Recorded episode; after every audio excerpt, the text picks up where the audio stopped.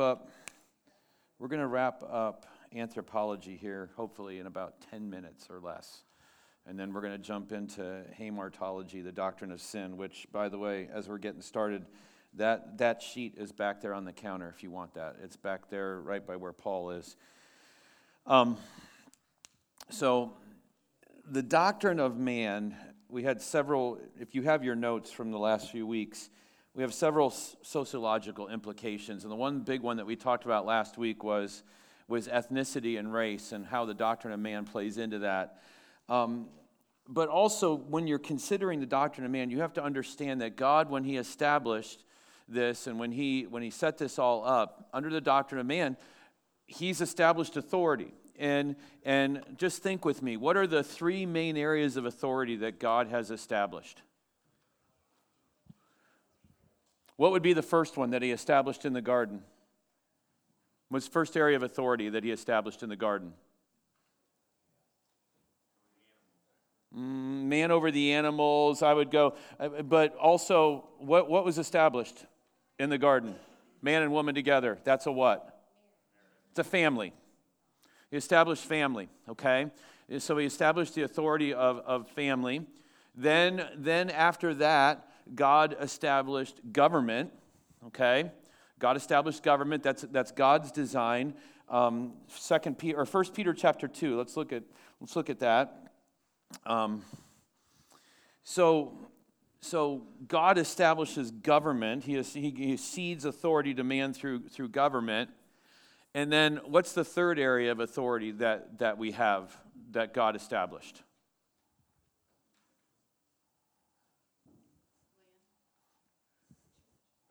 The church.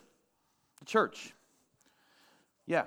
Those are three, three areas where you have, you have man exercising authority over other men. Okay? So in 1 Peter chapter 2, verse 13, be subject for the Lord's sake to every human institution, whether it be to the emperor as supreme or to governors as sent by him to punish those who do evil and to praise those who do good. For this is the will of God, that by doing good you should put to silence the ignorance of foolish people. Live as people who are free, not using your freedom as a cover up for evil, but living as the servants of God. Honor everyone, love the brotherhood, fear God, honor the emperor. Okay?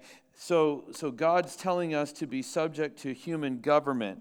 Um, what's the qualifier on that, being subject to human government? Is all human government to be blindly followed? No. What's the qualifier?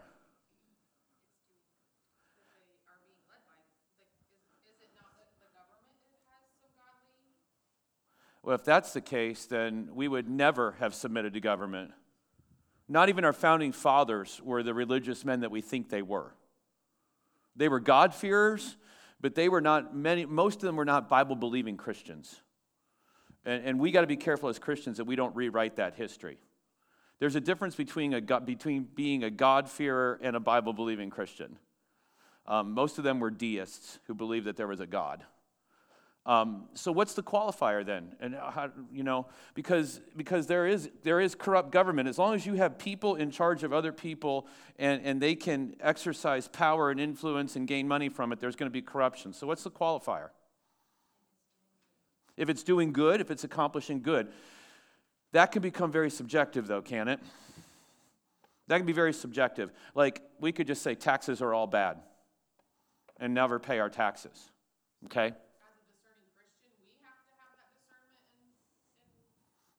Yeah, I believe there's, there, there, there's a discernment that's required on us to be discerning about the government that's over us. Yeah. Um, say that again, Zach, because you got it. You nailed it. Unless it directly opposes God's law. And government will do that. Sadly, that's one of the things that's happening in our own country. We're seeing our own government turning directly against God's law. Um, we're witnessing it in places like Canada, where they are directly telling churches, you may not meet. And, but allowing, you know, various other forms of, of social interaction to happen. Okay? That's a good way to put that, Zach. That's a really good way to put that. So I don't want to spend a whole lot of time there. But there's another sociological implication that, that, that we need to consider under the doctrine of man, and it's this um, culture. God made us unique. We talked about this last week under ethnicity. God made us unique. And even in the beginning in the book of Genesis, like starting in Genesis chapter 4, you start to see the, the beginning of culture.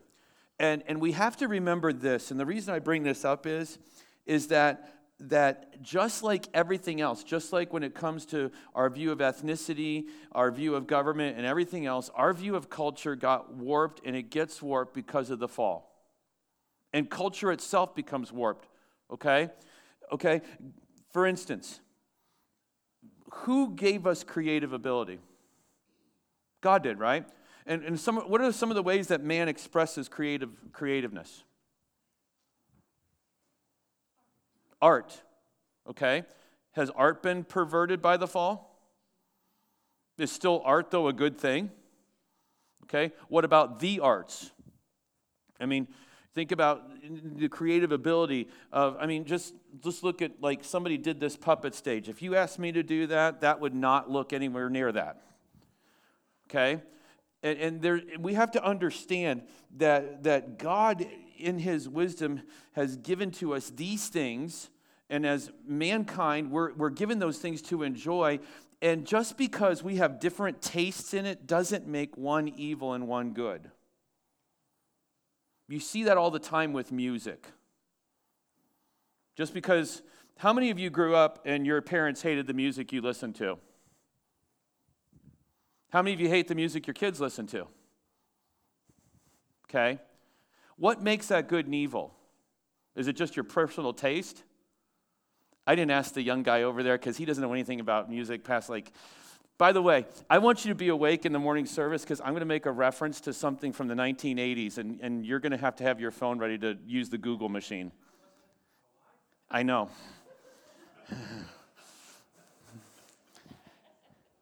but when it comes to arts and culture, when it comes to arts and culture, we have to understand that, that, that, we, that all of that is damaged by the fall. Even the stuff that we think that was really good was damaged by the fall.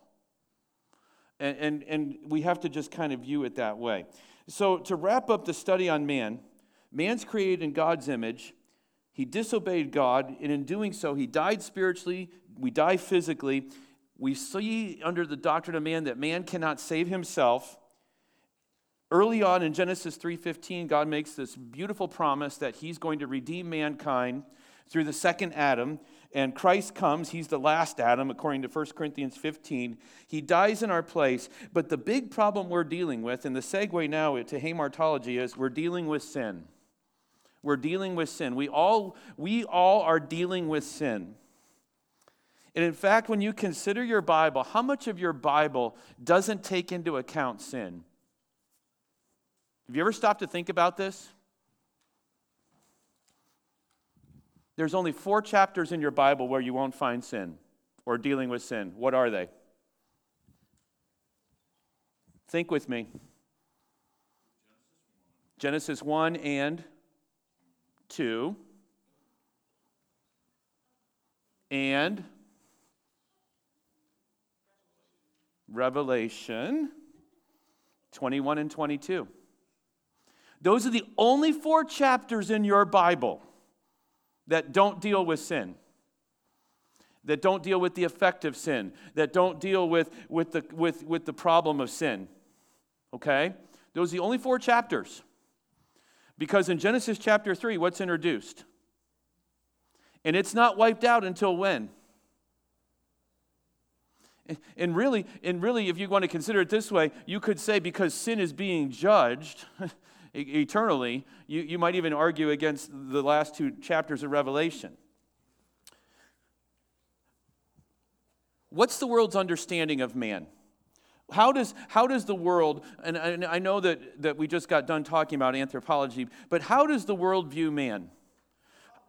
We're all good. Okay, that's one way the world views man. How else does the world view man? One of the big things that you'll see is that, that man is not inherently evil, but, but he is a product of his environment. Okay? He's a product of his environment.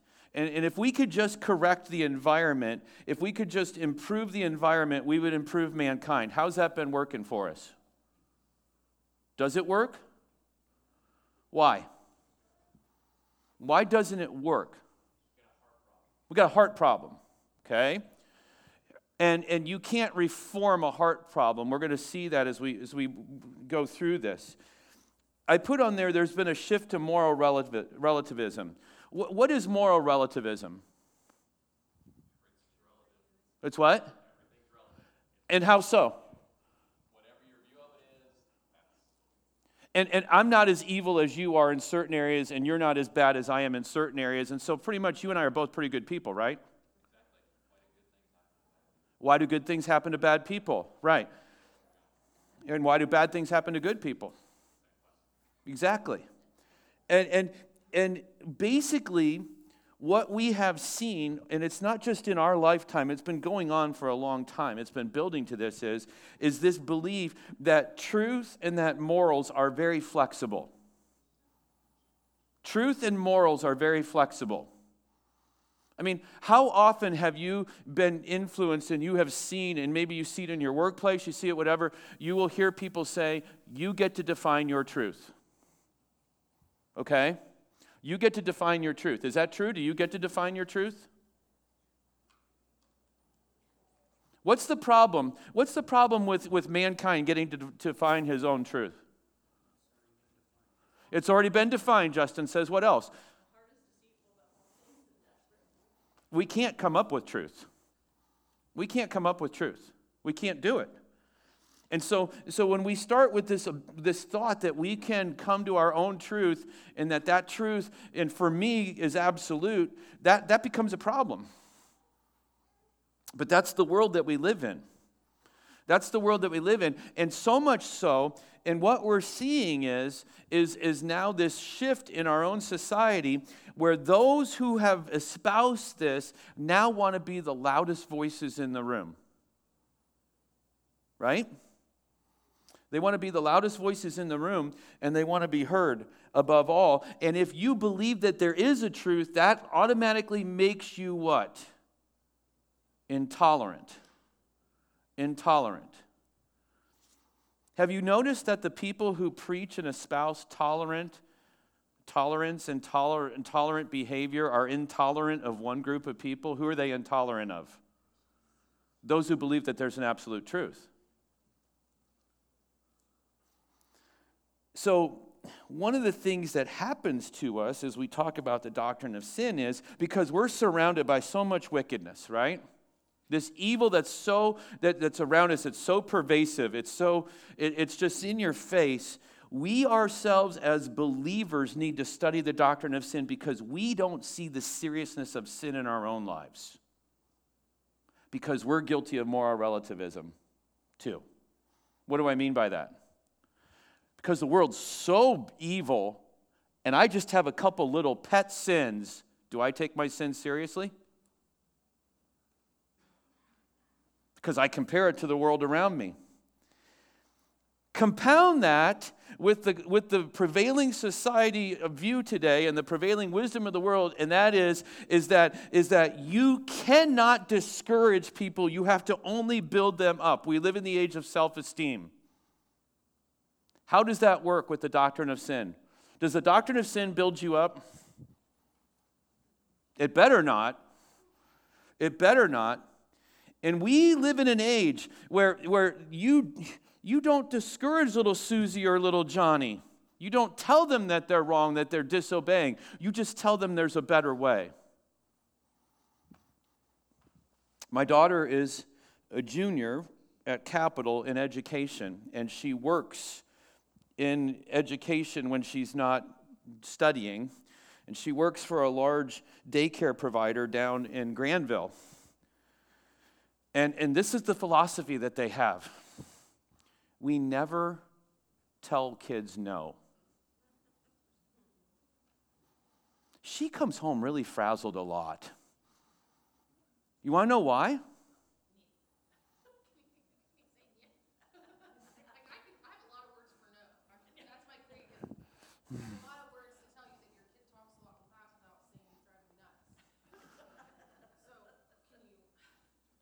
This is the world that we live in. This is, this is, how, we're, this is how we're training our educators. This is how our educators are working.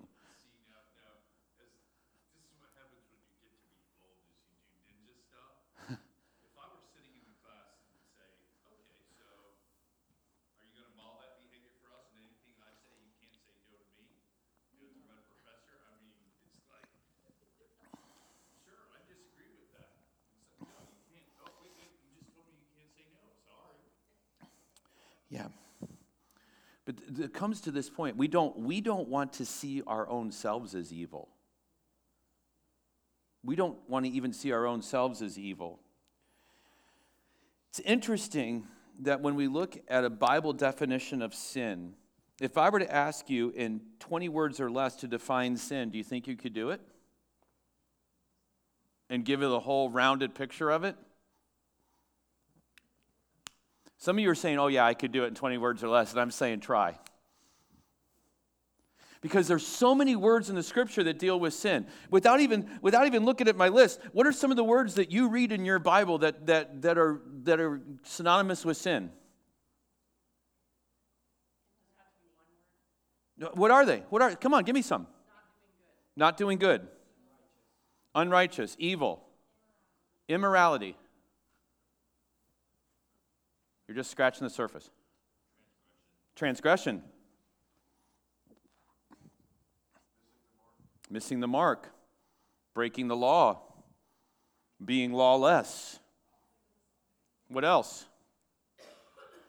Do all those words mean the same thing? Yes and no. Those words all, yes, under a general heading of sin, they mean sin, but they all give a different nuance to the idea of sin.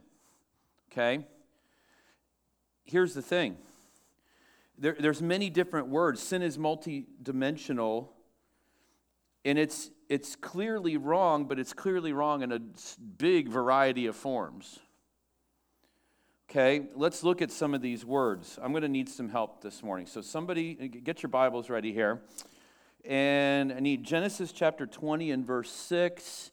Um, and somebody look up Judges 20 verse 16 because that's going to help us with something. Romans 3:23, Isaiah chapter 1 and verse 2, Romans 1 and verse 18, 2 Timothy 3 verse 13, uh, 1 John 3 verse 4, Romans 11 31, John 3 36, um, Ephesians 4:18 and Romans chapter 2 and verse 23.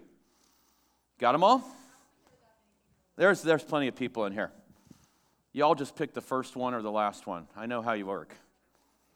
Genesis 20, verse 6. Sin is, is missing the mark. That's the first one I've given to you. And by the way, of those eight that I've given you, that's only eight. We could go a lot further. Genesis chapter 20 and verse 6 says what?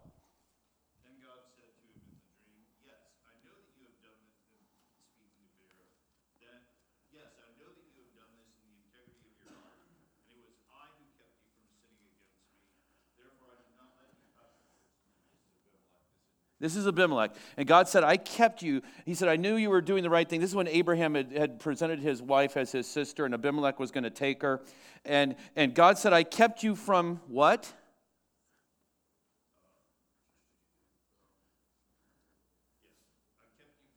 I kept you from sinning, okay? I had somebody look up Judges 20, verse 16. It has nothing to do with sin. Judges 20, verse 16. Go ahead, Dave.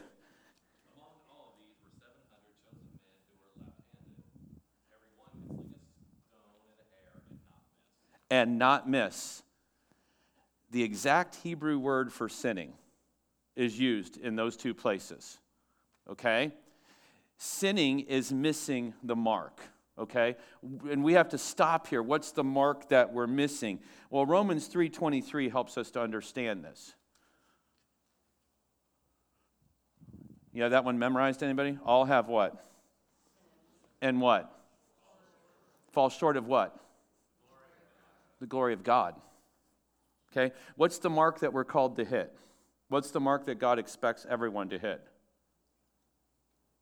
His glory, right? His perfection. Can we hit it? We can't even get on the target, man. We can't even get on the target. So, so let's understand fundamentally sin is, is ultimately us missing the mark. But it's presented in a lot of other ways. Isaiah chapter 1 and verse 2.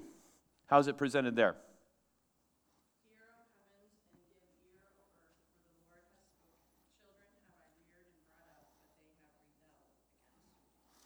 They've rebelled. They've rebelled. You'll see that word, the Hebrew word, and I'm not going to even try and pronounce the Hebrew words because I'm terrible at it. But the Hebrew word there is also translated other places in the, in the Old Testament as trespassing, as betraying, as rebelling. Okay? One of the things that, that really is hard for us to, to come to grips with is, is that we're all rebels. We're all rebels especially when it comes to your little children, your sweet little babies. You know, they look so innocent, they look so cuddly, they look so, they're, they're little rebels. And they're not rebelling against you, they're rebelling against God.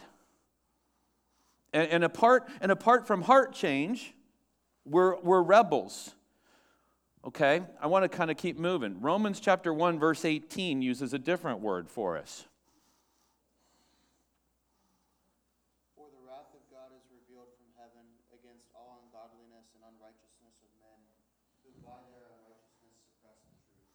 Wrath of God is revealed against ungodliness and unrighteousness. Okay? It's a word that we use a lot, it's a word that we see a lot. Let's define righteousness and unrighteousness. What is righteousness? Perfection. What else is righteousness? We could just put it simply what? Doing right. Doing right. Okay? Righteousness is doing right. I once had a guy tell me this with a straight face. Old guy, 78 years old at the time when he told me this. He said, I always do the right thing at the right time in the right way. He was serious. You know what that is? That's a form of self righteousness. And you know what that is in God's eyes? It's unrighteousness.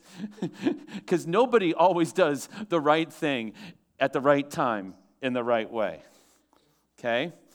And in the verse that Justin read there in Romans chapter 1, what, what, what's waiting for those who are unrighteous? What, it's what's coming in the very beginning of the verse the what of God? The wrath of God. The wrath of God against all unrighteousness. Okay? That's important for us to understand because when we come to the point of Christ atoning for our sins on the cross, the Bible says that God's wrath has to be poured out against sin. So when Christ dies on the cross, he faces the full wrath of God that you and I all deserve. Okay? 2 Timothy chapter 3 and verse 13.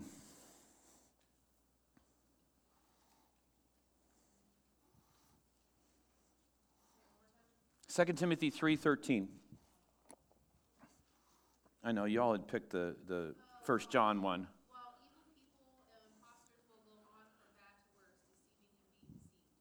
Okay, deceiving and being deceived, going on from bad to worse. Did I give out 2 Peter chapter 3 and verse 17? I'm not sure I did, but I'm in 2 Peter, so I can do it. 2 Peter chapter 3 verse 17 says this, "You therefore, beloved, knowing this beforehand, take care that you are not carried away with the air of lawless people. One of the aspects of sin is that there is this wandering, this straying, this drift. Okay? And, and this, is, this is where it's, it's when people say, well, I'm not a sinner or I'm not a horrible person. I don't do these horrible things. Yet, all of man, we have this tendency in us to drift and to stray. And it's, if you will, it's like the slow fade out okay? That, that's, that's part of, of what sin is, okay? 1 John chapter 3, verse 4.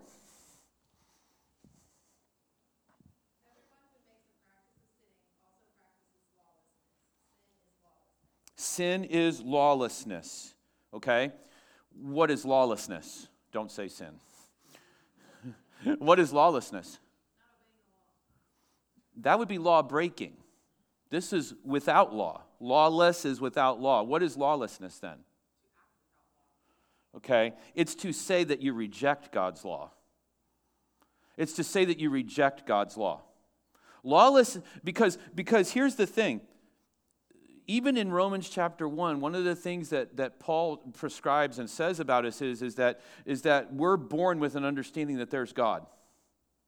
We're born with this, this innate knowledge, being made in God's image, that, that we're all creatures made in his image and that, that there is a God.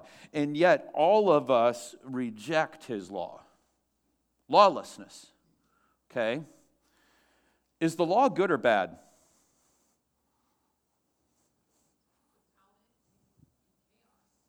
Without it be chaos. Okay?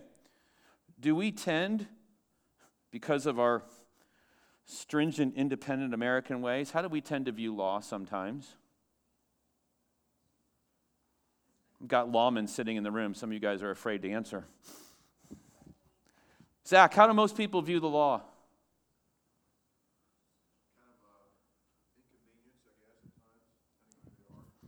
Yeah.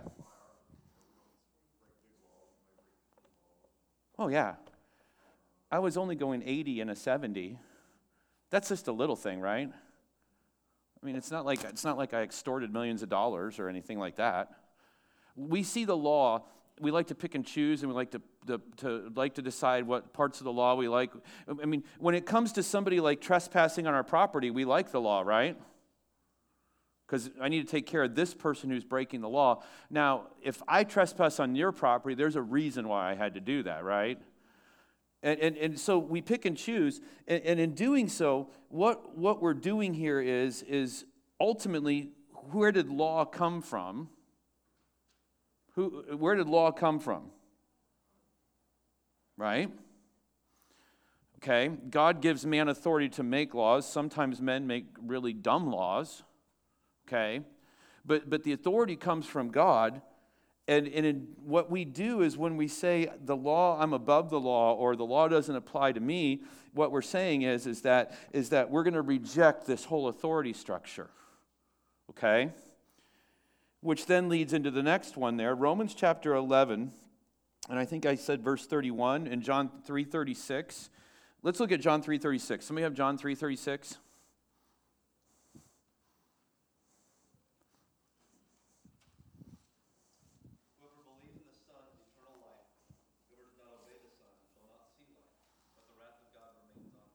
Whoever does not obey the Son. Um, how many of you have children who are willfully disobedient? Why are your children willfully disobedient?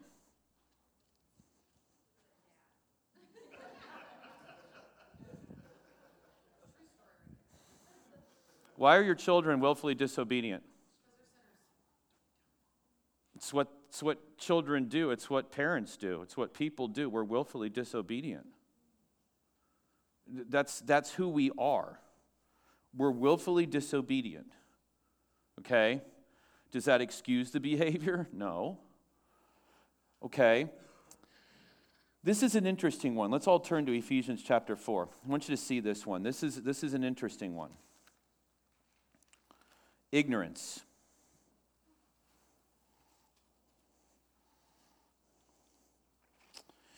Paul says in verse 4 of chapter 17, Now this I say and testify in the Lord, that you must no longer walk as the Gentiles do in the futility of their minds. When Paul is saying Gentiles there, what is he saying there? When he's, he's using a, a big word to, to describe what group of people?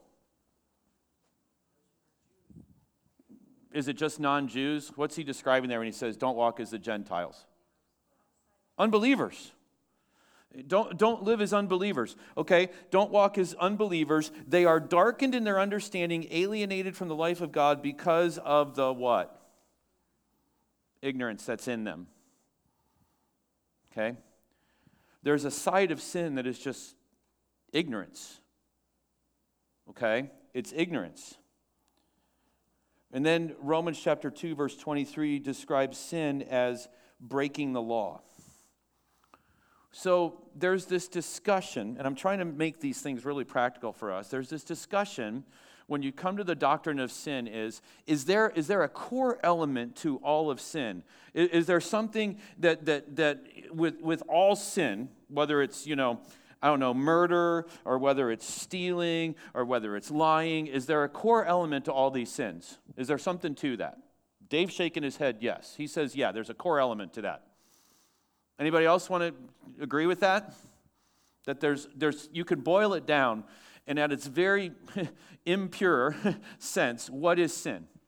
Some people have said it's pride. And I think it goes even deeper than pride. Um, so we're going to answer that question in just a second.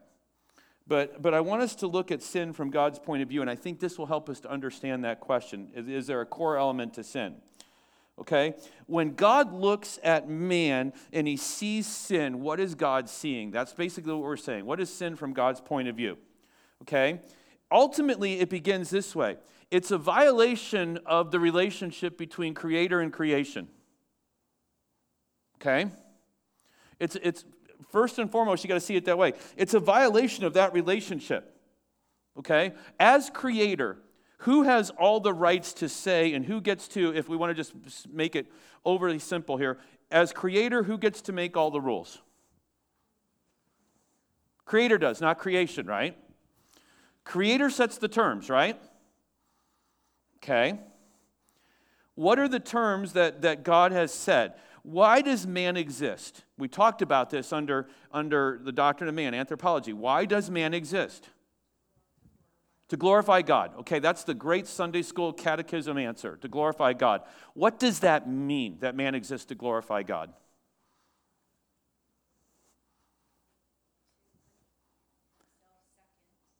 To put self second. Let's answer it this way What did it look like in the garden before man sinned? What did glorifying God look like in the garden? Whether that was for minutes, hours, days, what did that look like? What did man do that glorified God before the fall? Because is the purpose of man in the garden before the fall the same as our purpose today? Yeah. Okay, what did it look like? Relationship. What else did it look like? Work. We're in his image, we bear his image. Okay. To serve God in his creation.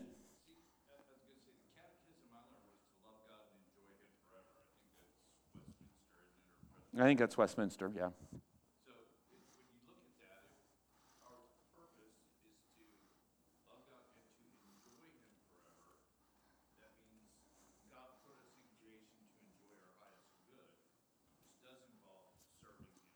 Mm-hmm.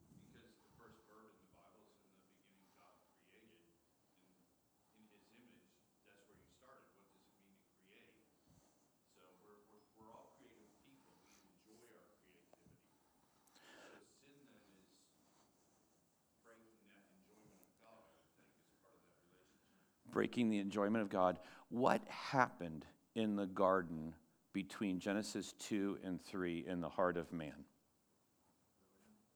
Rebellion. What else happened? What? Yeah, you, you were both onto something here. Man, we don't, we don't ever point it out usually when we're there at Genesis 3. Man was seeking autonomy, was he not? Man was seeking autonomy. What was Satan's appeal to Eve in Genesis? You're going to be just like God. You can make your own decisions, you can make your own rules, you can have autonomy. Okay? Go to Romans chapter 1. Paul, Paul kind of digs deep into this, drills down on this. So, verse 18 For the wrath of God is revealed from heaven against all ungodliness and unrighteousness of men who by their unrighteousness suppress the truth. For what can be known about God is plain to them because God has shown it to them. Okay? That's understood, right? You understand what he's saying there, right? You start to get your wits about you as a person, you become aware of what's going on. You know that there's a God. Okay? Verse 20 His invisible attributes, namely his eternal power and divine nature, have been clearly perceived ever since the creation of the world and the things that have been made, so that they are without excuse. For although they knew God, they did not honor him as God or give thanks to him, but became futile in their thinking, and their foolish hearts were darkened. Claiming to be wise, they became fools and exchanged the glory of the immortal God for images resembling mortal man and birds and animals and creeping things. Therefore, God gave them up in the lusts of their hearts to impurity, to the dishonoring of their bodies among themselves, because they exchanged the truth about God for a lie. Man seeking autonomy. Okay? Man seeking autonomy. We shouldn't be surprised by this. Who was the first one to seek autonomy? Lucifer, right? Go with me to Isaiah chapter 14.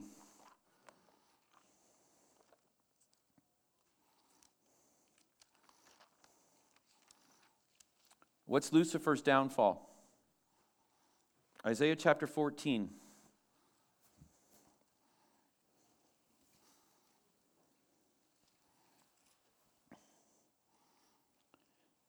Verse 12, how are you fallen from heaven, O day star, son of dawn? How are you how you are cut down to the ground, you who laid the nations low? You said in your heart, I will ascend to heaven above the stars of God. I will set my throne on high. I will sit on the mount of assembly in the far reaches of the north. I will ascend above the heights of the clouds. I will make myself like the most high. This is, this is a prophetic piece of scripture. This is also a description of something that's already happened. This is Lucifer's rebellion. And what he was seeking was autonomy. He, he sought autonomy. In Genesis chapter 3, just, just to remind us, I keep referring to it, but let's look at it. In Genesis chapter 3, what is, what is man seeking? The serpent says to, to the woman, in verse 4 You will not surely die, for God knows that when you eat of it, your eyes will be opened and you will be like God, knowing good and evil. So when the woman saw that the tree was good for food, that it was a delight to the eyes, and the tree was to be desired to make one wise, she took of its fruit and ate, and she also gave some to her husband who was with her, and they ate. He ate.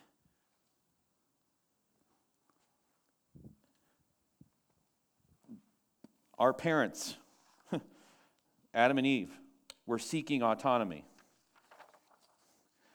So here's a definition that we can work on for sin sin is a lack of conformity to the will of God in attitude and thought and action. The center of sin is autonomy, replacing God with self. That's really close to pride, though, is it not? replacing God with self. The center of sin is autonomy, replacing God with self. Pride, selfishness, and idolatry are closely, closely associated with all forms of sin. Can you poke holes in that definition? Let me say it again. Sin is a lack of conformity to the will of God in attitude, thought, and action. Okay? And at the center of it is autonomy, replacing God with self. So let's understand because of the fall, because of our inherited fallen nature, we all, even, even as believers, are still battling with sin. And that battle with sin, at its very foundation, its very core, is, is I want autonomy.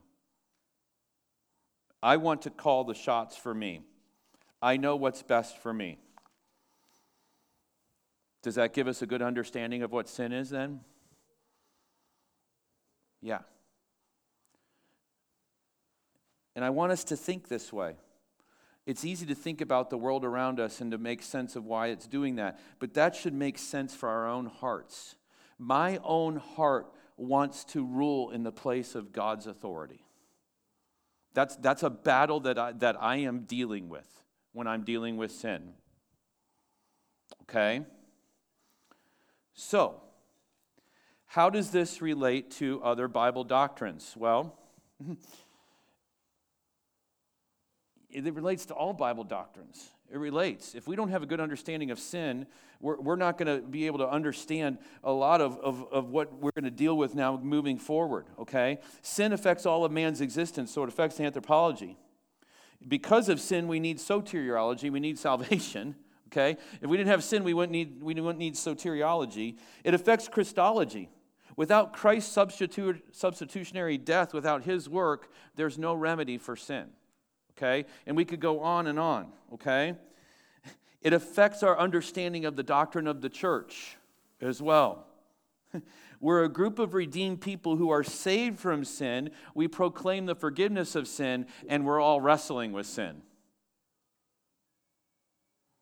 We're all wrestling with it. Okay? It's interesting if we move down to the origin of sin, and we've talked about it a little bit, but, but I want to look at it from another passage of Scripture. Turn with me to Ezekiel chapter 28 and, and the fall of Satan. In Ezekiel chapter 28.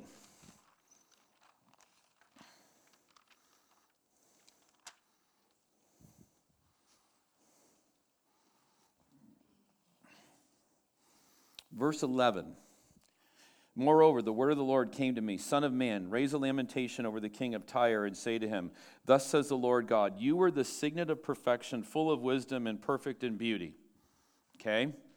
You were in Eden, the garden of God. Every precious stone was your covering sardius, topaz, and diamond, beryl, onyx, and jasper, sapphire, emerald, and carbuncle, and crafted in gold were your settings and your engravings. On the day that you were created, they were prepared.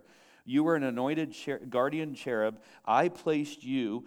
You were on the holy mountain of God. In the midst of the stones of fire you walked. You were blameless in your ways from the day you were created till unrighteousness was found with you.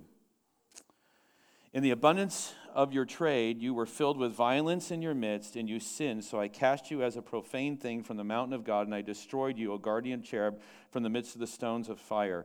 Your heart was proud because of your beauty. You corrupted your wisdom for the sake of your splendor. I cast you to the ground. I exposed you before the kings to feast their eyes on you. Okay? Again, there's a prophetic king of Tyre, but this is also talking about the fall of Lucifer. Okay? you take that and you compare that with the Genesis 3 account and the fall of man, and, and, and you will see three things that are just striking here. Three things that are just striking. One, both are created by God, right? And this description here of Satan is, is just amazing here, okay? I mean, try to even picture in your mind what that must look like what, what, what Lucifer must look like, okay? This is a, this is a highly created, this is, in, in the way it's described here, it's like this special creation here. When God creates Lucifer, he's, he's unique from all the other angels, okay? So both are created. Secondly, that strikes me is both experience the presence of God. Both experience the presence of God. Put yourself in Adam and Eve's shoes. You're in the garden and God walks with you. I mean, can you think of anything cooler than that? You're talking to the Almighty One, the one who makes you. You experience God's presence. But then there's this third common thread here. In both cases, with Lucifer and with Adam and Eve, they're both unsatisfied with what they had. They're both unsatisfied with what they have. Okay? So then we have to ask ourselves when it comes to the origin of sin if God is truly sovereign, is God, is, the, is God the author of sin? Your head's ready to explode? If God is truly sovereign, if He's truly in control of all things, is He the author of sin? What, is your, what does your head say to that? He gave us free will. Mm, yeah, but but he's sovereign over all, right? Somebody look up James chapter 1 and verse 13. That'll help us. It's going to give us some proof text here to operate here a little bit. James chapter 1 and verse 13 going to help us get started with this.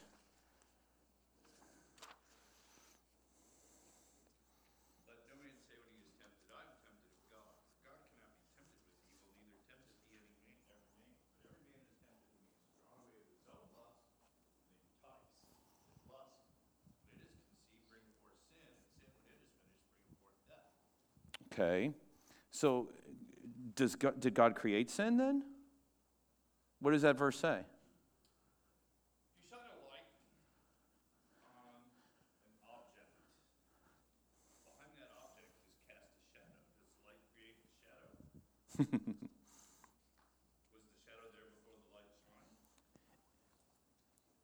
Is God the author of sin?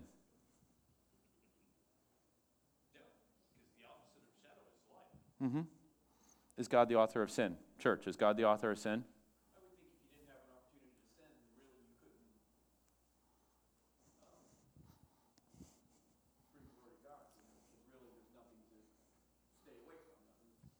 So you're saying you're using the like the you're using like the kind of the robot argument there? If we're all robots? Mm-hmm. Mm-hmm. Okay. So when it comes to this idea of original sin, okay, we know from James chapter 1, God, God can't be the author of sin. Okay? That, that, that totally flies in the face of God's holiness, correct? A holy God cannot create sin. Okay? So then we have this, what Paul has said. We have here we have man who has ability, he has volition, he has will to make choices, right? Okay. Let me ask a further question that might muddy the waters just a little bit more. When, when Eve took of the fruit from the serpent, was God sitting in heaven surprised, or was God sitting in heaven going, I wonder what she's going to do here?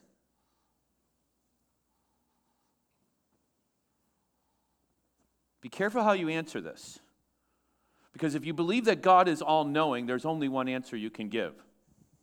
And what's the answer? God knew. Okay. God knew. Is it just that God put man down there and he knew that he was going to fail his great experiment?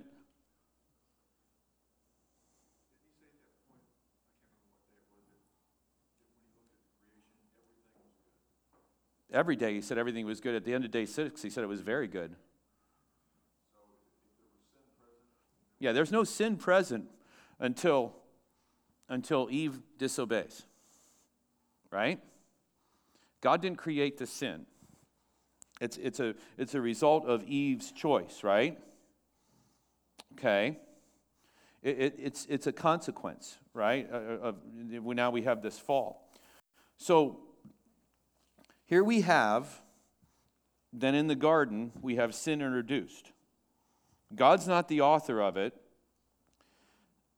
Eve rebels. She seeks autonomy the same way that, that Satan sought autonomy. Yeah, Tammy.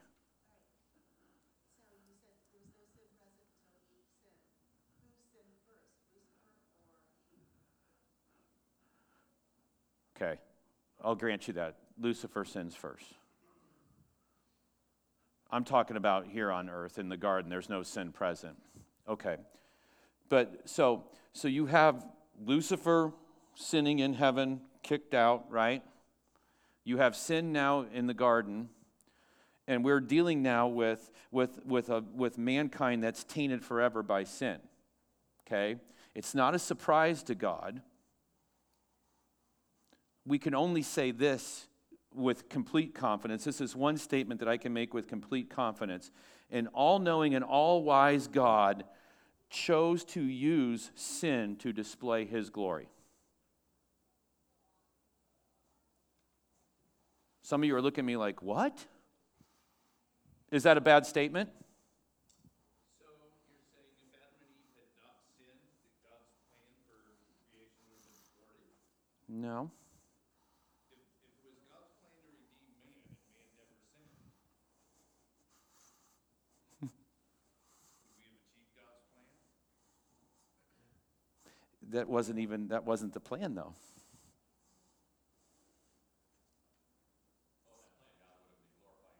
Yeah. Right. But that wasn't the plan. Katie's waving her hand at me.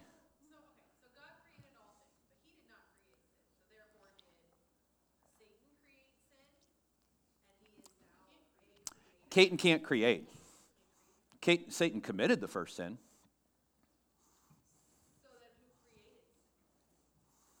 It's not a creation. It, it's not a creation. Sin's not a creation. Sin's not a creation. So, what? you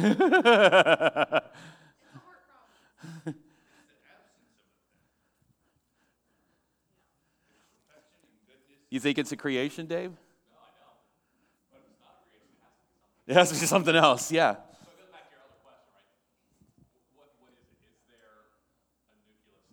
Yeah. And it's and, and I to me, my best understanding of it is, and the more I study it is, sin is a seeking of autonomy that God never designed for man to have, or that it never designed for, for the angels to have. Discontentment. Closely rooted to pride and idolatry. Okay? So now we have this sin problem, and we're running out of time, obviously let's think about because I, I want you to think, and, and this is good for us, even going into a VBS, because we can view VBS as just like um, we got to get little kids saved. We got to get little kids saved. That's what we got to do. Well, yeah, we do, but that's not our job to get them saved. But, but what we need to do is we need to confront kids and their parents and everybody with this truth that, that they're rebels, that they're sinners, that, they're, that, they're, that they are willfully disobeying, that they want to rule their own lives, and that God wants to rule their life. Okay? All of a sudden, the cute little whale pictures all of a sudden like are like, yeah, maybe it's too cute. I'm not saying it's a bad thing. But, but isn't, like a VBS, we can make this stuff look so cute and so cuddly. And here's the reality we're dealing with a really, really dark issue called sin. We're dealing with a really dark issue. So can I just say, because we have some teachers in here, that when you're teaching and you're teaching the story of Jonah, that you point out that he, he had a heart issue. He didn't Yeah. listen to God. He wanted to do his own thing. And so when he ran and got on the ship, he left because God told him to do something. And then when he's in the whale, he still doesn't want to go to Nineveh. And then he's mad because of God's decision to save Nineveh. So just keep pointing out that Jonah's trying to take on that role of God even when he goes and does what God wants him to, because he wouldn't have saved them. They're wretched people. So that, Yeah. still that, I mean, you can point out that sin and that we're all sinners. Even when we're doing what we think God wants us to do, we Yeah. still have that hurt issue. Yeah. Real quick, I want to talk just to get us started under the consequences of the fall. There's personal consequences. All of a sudden, what God said would happen would happen for Adam and Eve, and now they have knowledge. And what do they know? They know they made a mistake. They know good and evil. They know good and evil. And because they know good and evil, there's certain things that happen that we all deal with, and we all are trying to deal with it, and the whole world is trying to deal with these two words guilt and shame. Right? Because of sin, there's guilt and there's shame. And how, how, are, how are people who are apart from Christ, how are people who haven't been exposed to the truth of the gospel, how are they trying to deal with guilt and shame? They're trying to figure out a way to, to, to pay the debt that they can't pay. They're trying to figure out a way to dull the pain that they have from their guilt and shame. They're trying to figure out a way to push it out of their life to make themselves not feel so bad.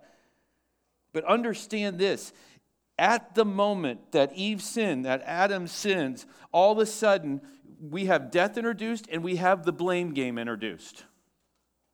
Don't we? We have the blame game introduced. And who's blaming who? Adam says what? The woman you gave me. And who's Adam directly blaming for his sin? God. If you wouldn't have set this up this way, God, I would have passed the test. Who does Eve blame? She blames the serpent. And we live in a world of people who are doing everything they can, and we ourselves, even as believers, are prone to do it, to blame everybody and look everywhere but our own heart. And I hear people in the back of the room, which means we got to stop. We're going to talk about the rest of this next week. Um, it's a terrible place to stop, but we have to do it. So, Casey, would you close us in prayer, please?